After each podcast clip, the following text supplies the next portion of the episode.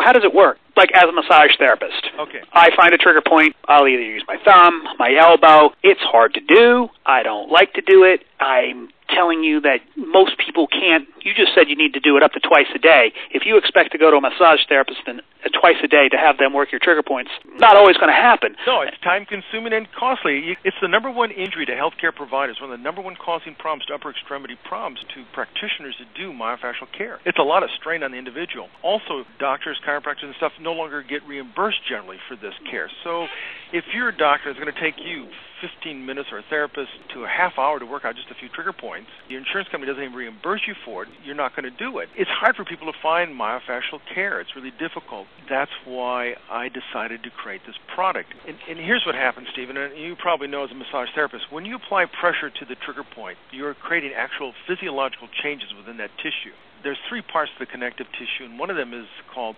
the gel, it's the colloidal ground substance. But that pressure for one minute, up to a minute, will actually soften that. So now you can get better oxygen and nutrients through into that muscle tissue. And then when you release it, there's a real flood of blood, fresh blood into the tissue, allowing the mitochondria to function better and relieve that tight muscle. We can get into more specifics, but the point is that pressure is actually going to change the underlying physiology of that myofascial tissue. And then if you stretch the tissue after, you help to release that contracted tissue. Nothing has been found in research to be as effective as this mechanical pressure into the tissue over time to allow for the physiological changes.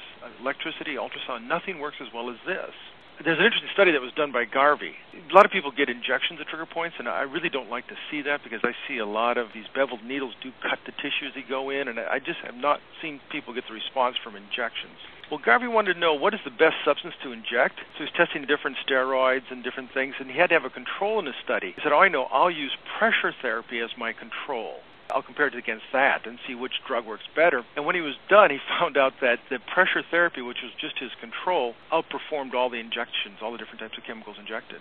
It is the best way to go after these myofascial trigger points. So one, it puts pressure on it, it changes the physiology. Two, it essentially puts pressure on it, which maybe in simple terms pushes out the gunk, and when you release it, nice fresh oxygenated blood and other nutrients can come in. Is that? Well, yeah. What happens? What they found your muscle knots are made up of a connective tissue besides the muscle, contractive muscle fibers. And in there is something called collagen, which is as strong as steel, bands of collagen, elastin, which is just like its name, it is contractile, and colloidal ground substance. And when you apply the pressure, a sustained pressure for a minute, it doesn't have to be crippling pain. I mean, it's just sustained pressure. You get a slight symptomatic response from it. You can feel it's duplicating your symptoms. And usually within 30 seconds, it starts to alleviate. What's happened is that you've stretched the collagen cross-hatching this, and you've stretched the elastin, and now the colloidal ground substance has changed from a rather concrete state to a very soluble, more watery state, allowing for the diffusion of oxygen and nutrients into the inner tissue. And so you can think of it in that way as it's just allowing for better influx of the oxygen and nutrients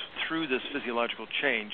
And it also bombards the nervous system for a short while at the spinal cord and seems to have a mechanism where it helps the nervous system to release it, firing on it too. It's best understood, but we do know that the sustained pressure, one to two minutes, creates physiological changes in the tissue. Then if you stretch the tissue afterwards, you get a very beneficial response.